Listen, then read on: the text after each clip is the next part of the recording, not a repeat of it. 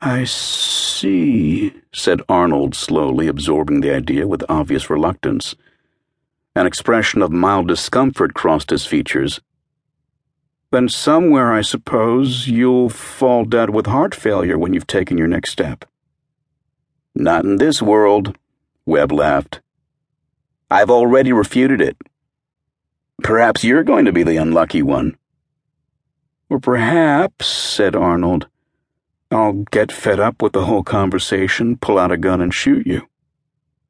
Quite possibly, admitted Webb. Except that I'm pretty sure you on this earth haven't got one. Don't forget, though, that in millions of those alternative worlds, I'll beat you on the draw. The path was now winding up a wooded slope, the trees thick on either side.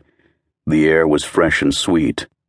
It was very quiet, as though all nature's energies were concentrated with silent intentness on rebuilding the world after the ruin of winter. I wonder, continued Webb, how improbably a thing can get before it becomes impossible. We've mentioned some unlikely events, but they're not completely fantastic. Here we are in an English country lane, walking along a path we know perfectly well,